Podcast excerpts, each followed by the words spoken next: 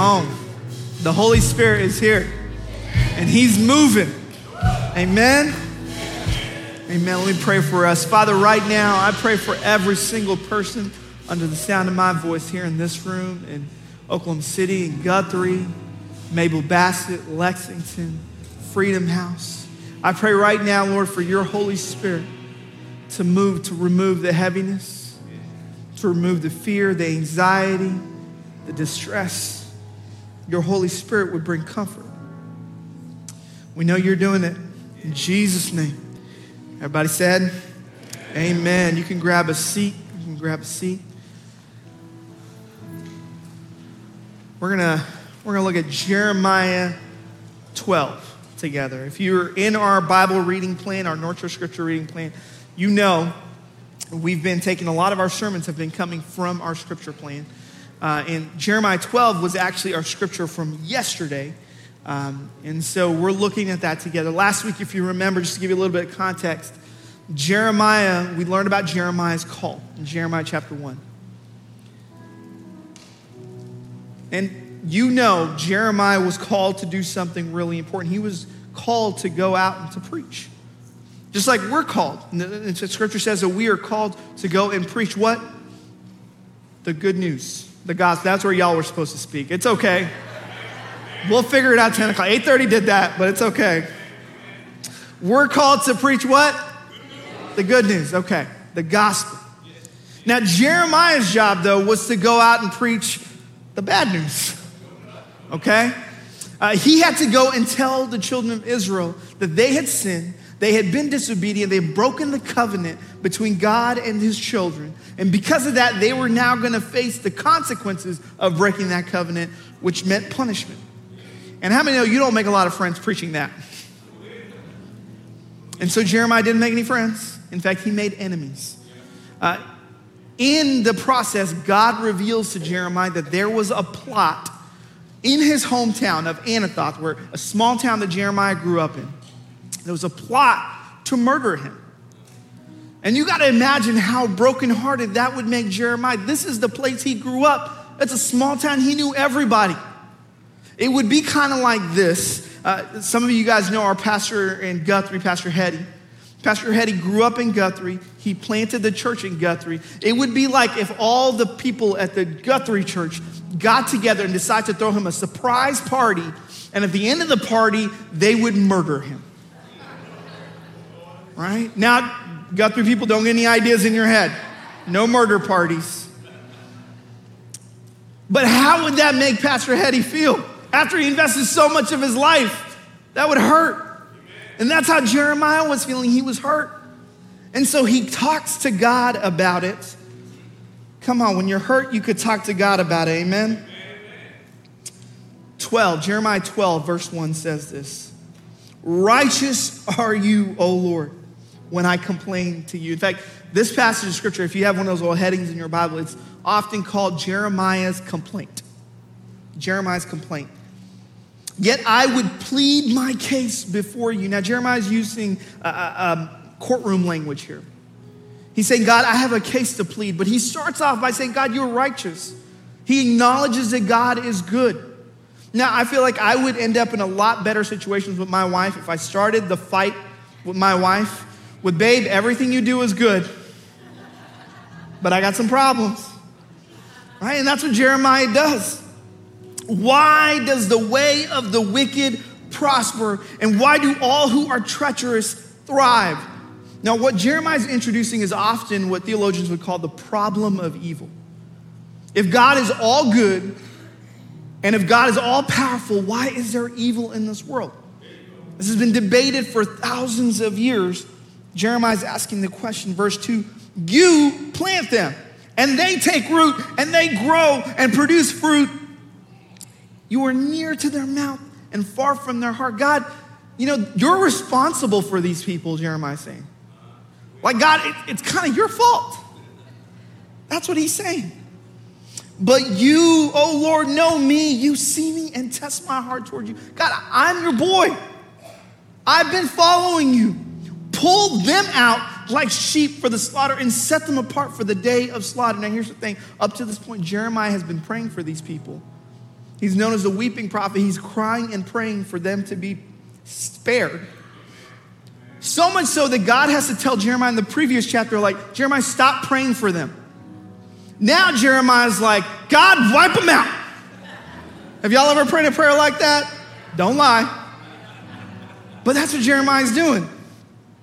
Verse 4 How long will the land mourn and the grass of every field wither? For the evil of those who dwell in it, the beasts and the birds are swept away because they said, He will not see our latter end. And here's what Jeremiah is saying listen, these people are so evil, they're corrupting the land that we're in. The earth is experiencing their corruption. And me, your servant, is being hurt by them. So maybe at this point, we're expecting God to be like, Oh, Jeremiah, come over here, little buddy. Let me help you. But watch what God says to Jeremiah. God says to this, verse 5 If you have raced with men on foot and they have wearied you, how will you compete with horses? And if in a safe land you are so trusting, what will you do in the thicket of the Jordan? In the NIV, I love the way it says it. If you've raced with men on foot and they've worn you out, how will you compete with horses? If you stumble in safe country, how will you make it in the thickets of the Jordan? What God is telling Jeremiah is this Jeremiah, if you think this is hard, just wait a little bit. It only gets harder. Now, I know y'all weren't coming to church hoping to hear that message. But that's what God is telling us. That sometimes when we go through hard times, we look at God and say, God, can you just take this away? Can you just uproot this problem? Can you just solve this for me? And God is saying, No, baby, it's only gonna get harder. And I'm building something in you right now because right now you're just racing against men, but in the future you'll be running against horses. Right now it feels like you're running for your life, but then, Jeremiah, you're gonna have to get ready to run for a crown. If you're taking notes, I want you to write down one word. That word is integrity. Integrity. Now, integrity, sometimes we understand it as character a lot of the time. Like we think of integrity as someone who doesn't lie or steal or cheat or a reliable person. That's part of integrity, that's not all of integrity. I remember when I was in college, this is when I first learned the proper meaning of integrity. An English professor stood up and she said, Integrity comes from the Latin word integer. It means one. An integer is a number that cannot be divided, it is a whole number. So that's what integrity is, is a person that cannot be divided. So think of it like the structural integrity of this building. Okay, an engineer had to come and they had to rate it and say, you know what, this building can handle a certain amount of wind, a certain amount of rain, a certain amount of earthquakes, whatever else Oklahoma can throw at it. And it will not go from one building into suddenly two buildings, right? It will not turn into a thousand pieces because it has structural integrity. So, what is integrity for the believer? Is integrity is who you are when things get hard. Integrity is who you are when things get hard. And that is what God is building into Jeremiah. That's what God wants to build into us. Amen. I, I want to borrow one of our worship team members. Garrett, why don't you just come out here? I'm always picking on these guys, so eventually they're just going to not show up for me. Uh, you know, Garrett, I have two little boys. Uh, I have a, one that's about to turn four years old, Charlie, uh, and I have a two year old, Louie. And uh, what I noticed lately is that Louie loves to do this thing where he'll just like come up out of nowhere and he'll just run over to Charlie and he'll just like try to tackle him to the ground. And what I was noticing is that early on, like the first few times, Charlie get knocked over, he'd get up and get upset. But eventually, Charlie started widening his stance, right? And he starts getting ready for it. And Louie will come in. And here's the thing about Louie Louie is two years younger than Charlie, but he weighs the same amount. He's got like the body composition of like a bowling ball, okay? And he comes at, at Charlie like full speed and he just goes, Ugh! tries to knock him over. That's his objective. And I was thinking of the way God builds integrity in our life. How does that grow in our life? There's two things. First is when you learn to take your complaints to God. Like Jeremiah, that's what he did. He took his complaint to who? To God. And we think sometimes, you know what? I can't do that to God. I can't, God can't handle that. I can't get angry at God. Right? I can't bring my frustrations at God. But the reality is, there's only one person on the planet that can handle it. It's God. He's not going to budge. I've heard somebody say this that when you're at your worst, when you're at your most tired, weary, whoever you go to in that moment, that is your God. Some of us, when we're tired, angry, whatever, we go to Netflix and we binge. Some of us go to a refrigerator, right? Some of us go to unhealthy relationships. Some of us turn to a bottle, some of us turn to sex. But what if we turn to God? What if we took all those raw emotions and we went to God even when we're angry, even when we are complaining? Because He can handle it. That's what Jeremiah did. That's what He asks of us because He can take it. How does God build integrity? Here's the second thing we have to learn to trust the ceaseless love of God. Trust the ceaseless love of God. You know, I was noticing, Garrett, that as Charlie and Louie would do this, because I don't get in their way. I want them to tackle each other, okay? As they do that, a lot of the times, Louie will come at such a speed, okay? He'll just come over, he'll hit Charlie, and he'll just like bounce off and fall backwards, okay? Think of it, if you ever seen like a video of a really fat dog running into a wall, that's Louie okay? And what I noticed the last time, as I was watching them just kind of tackle each other, as Louie is running over and he's about to fall over, I don't know if it was like big brother instinct or whatever. Charlie took his hand and wrapped it around Louie to keep him falling back. Can I tell you that in that, those moments, where you feel like you're so angry and you're the only one standing, you're the only one holding yourself up. The reality is, the person that is holding you up in those very moments is God. Come on, come on. The very one you're pushing at, the very one you're attacking, he's the one that is holding you together. Yeah, yeah. You might not ever know it, That's what he does for us. Scripture says, what can separate us from the love of God found in Christ Jesus? Not height, not depth, not angels, not demons, not things in this world, not things in the world to come.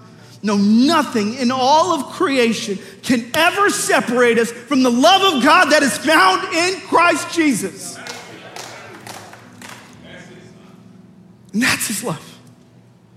That's the thing that holds us together, that makes us whole that one whole person that builds integrity in us.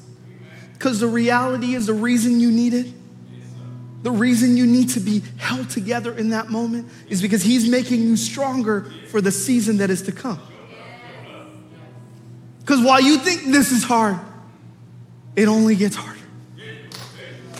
And He's raising something inside of you, He's building something inside of you. And can I tell you? Sometimes it's not even your season that He's getting you ready for. Sometimes it's for somebody else's season. Right now, I know it feels like you're running for your life. You're racing against men and you're not making it. And you're like, how will I ever compete with horses? But let me tell you, there's gonna come a time, there's a couple here.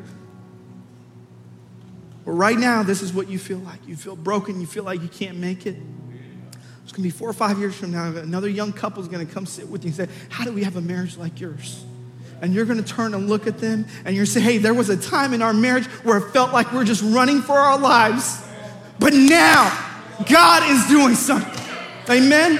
I don't know why, but I felt like I needed to say, There's a college student here. Right now, you feel like you don't even want to go into the next semester. You're so fearful, you have so much anxiety, and you're saying, I just feel like I'm running for my life. Let me tell you, there's, no, there's going to be a point where you're sitting in an office and a young person's going to walk in and they're going to say, How do I get to where, I, where you're at in your career? And you're going to tell them about that time in college where you were just running for your life. Because that's what he's building in. you.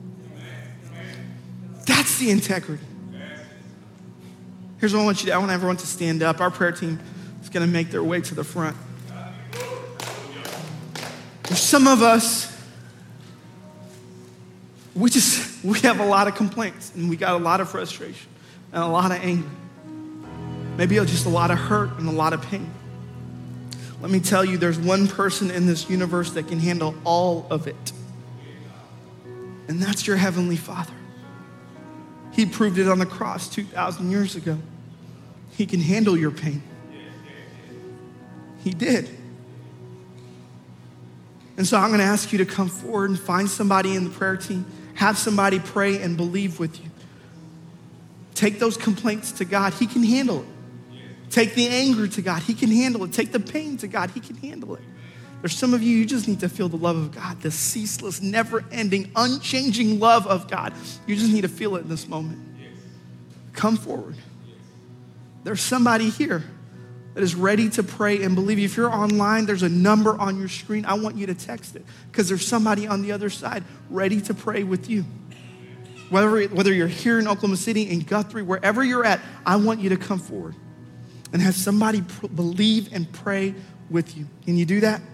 Father, right now, I pray for every single person in this room, in Guthrie, in Mabel Bassett, in Lexington, Freedom House, right now, every single person, I pray Lord Jesus, they would come to you. You're building something in them today for this season to strengthen them for the next. And I pray right now, Lord Jesus, whatever it is, whatever the complaint, whatever the issue, whatever the anger, they come to the altar and they give it to you, Lord. Whatever it is, the pain, the struggle, all of it, they hand it to you, God.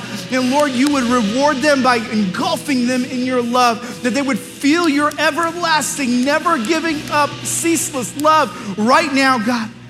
Fill them now. In Jesus' name, amen. You may come forward.